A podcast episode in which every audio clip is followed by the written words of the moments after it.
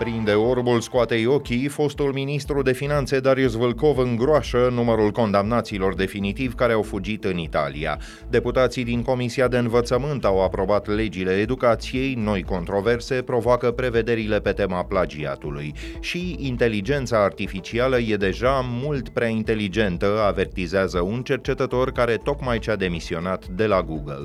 E marți, 2 mai, ascultați știrile zilei de la Recorder.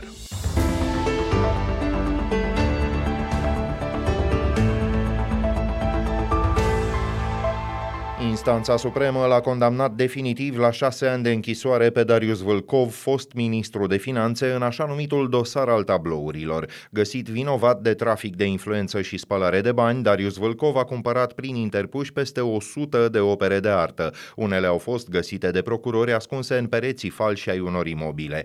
Procesul a durat 8 ani. La tot atâția fusese condamnat fostul ministru în primă instanță, dar judecarea recursului a durat îndeajuns încât una dintre fapte să se prescrie. DNA spune că fostul ministru a încasat 20% din valoarea unor contracte de apă și canalizare din mai multe orașe. Fost primar al Slatinei, Vâlcov a fost unul dintre cei mai loiali colaboratori ai lui Liviu Dragnea. El a plecat încă de acum câteva luni în Italia, unde s-au pus la adăpost mai mulți dintre foștii demnitari aflați în aceeași situație. Potrivit site-ului Europa Liberă, Darius Vâlcov și-a deschis deja o firmă în orașul Milano. A durat patru ani și a avut de la bun început aerul unei răfuieli, dar parchetul general a clasat în cele din urmă unul dintre dosarele deschise pe numele Laurei Codruța și de fosta secție specială de anchetare a magistraților.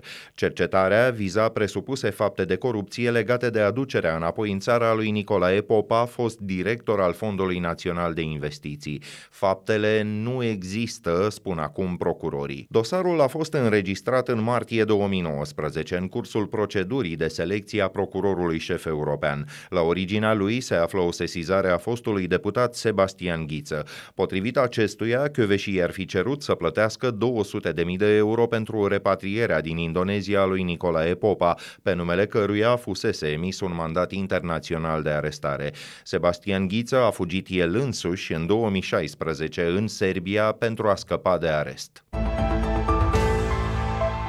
Deputații din Comisia de Învățământ au acceptat cu amendamente proiectele legilor educației. Documentele urmează să fie votate în plen și să intre apoi în dezbaterea Senatului. Printre schimbările semnificative, liceele care își doresc pot să organizeze examen de admitere pentru jumătate din locuri. Religia devine materie opțională de bacalaureat la profilul uman, iar rectorii în funcție vor putea să rămână la conducerea universităților pentru încă un deceniu. Cât despre scandalurile de plagi plagiat, doamna ministru Ligia Deca spune că noile legi caută să preîntâmpine astfel de situații. Ne dorim să descurajăm fenomenul atât de oferire cât și de cumpărare a unor astfel de lucrări.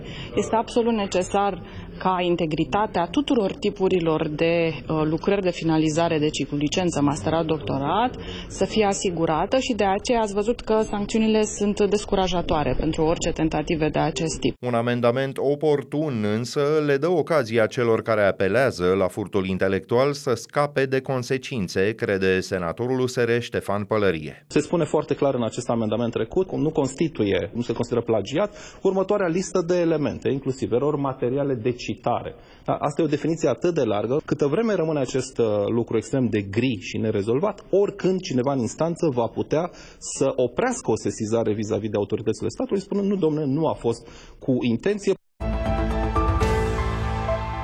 Rata inflației din două cifre, 14,5% și un deficit al bugetului consolidat de aproape 23 de miliarde de lei numai în primele trei luni ale acestui an. Însă, singura certitudine pe care o avem e că în curând se vor schimba premierul și unii dintre miniștri. Liderii coaliției PSD-PNL-UDMR s-au reunit astăzi la sediul guvernului. Pe agenda, rotația de la finalul acestei luni, reducerea cheltuielilor publice și eventuala supraimpozitare a veniturilor care îl depășesc pe cel al președintelui.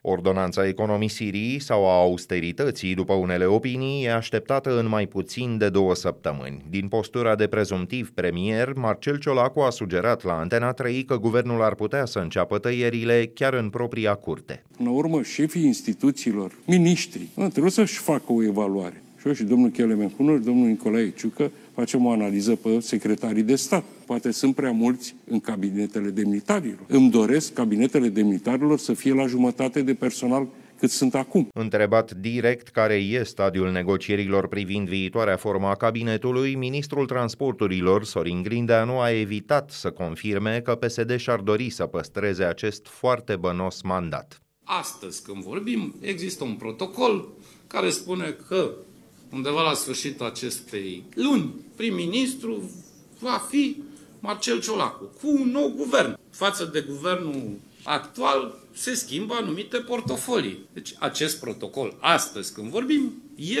în vigoare, nu e denunțat de nimeni.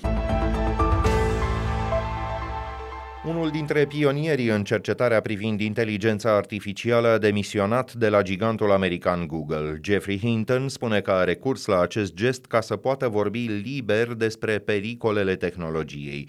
Calculatoarele, afirmă omul de știință, ar putea deveni mai inteligente decât oamenii cu mult mai devreme decât se anticipase. being able to produce lots of fake, lots of text automatically, so you can get lots of, of very effective spam bots. It'll allow authoritarian leaders to manipulate their electorates, things like that. Într-un interviu pentru BBC, Jeffrey Hinton a declarat că e îngrijorat de capacitatea AI de a crea imagini și texte false foarte convingătoare. Astfel, oamenii nu vor mai fi capabili să mai știe ce e adevărat. Liderilor autoritari le va fi mult mai ușor să manipuleze electoratul, crede el. Așa numitele programe AI generative, precum deja faimosul ChatGPT, folosesc cantități tot mai mari de date și putere de procesare. Ele produc rezultate care par să fi fost realizate de om. Un bloc de text, un fragment de cod sau o imagine generată de calculator. ChatGPT a devenit aplicația pentru consumatori cu cea mai rapidă creștere din istorie, 100 de milioane de utilizatori activi lunar în câteva săptămâni. Kremlinul a contestat vehement cea mai recentă estimare a costurilor umane pe care Rusia le-a suferit în ultimele cinci luni pe frontul ucrainian. Potrivit Casei Albe, peste 20.000 de soldați au murit, iar 80.000 ar fi fost răniți. Since just December, in the fighting in the Donbass, particularly around a little town called Bakhmut, the, the Russians have suffered 100,000 casualties, over 20,000 killed in action. Purtătorul de cuvânt al Consiliului Național de Securitate al Casei Albe, John Kirby a spus că pierderile cele mai grele au fost în orașul Bahmut. Cele mai multe victime făceau parte din gruparea de mercenari Wagner, a adăugat el. Rușii au avansat foarte greu în acest oraș industrial, în mare măsură distrus. Ei pretind că dețin controlul asupra aproximativ 80% din acesta. Cel mai recent bilanț al Moscovei a fost făcut public în septembrie. Ministrul apărării, Sergei Shoigu, afirma atunci că aproape 6.000 de soldați ruși au fost uciși în Ucraina. La rubrica Fast Forward, alte știri care ne-au atras atenția pe parcursul zilei. Contract de peste un miliard de lei pentru construcția liniei de metrou care ar trebui să lege molul Băneasa de aeroportul din Otopeni. Ministerul Transporturilor a semnat înțelegerea cu o asociere de firme din Turcia. Proiectul are peste 7 km și jumătate, iar lucrările ar urma să dureze cel puțin 4 ani.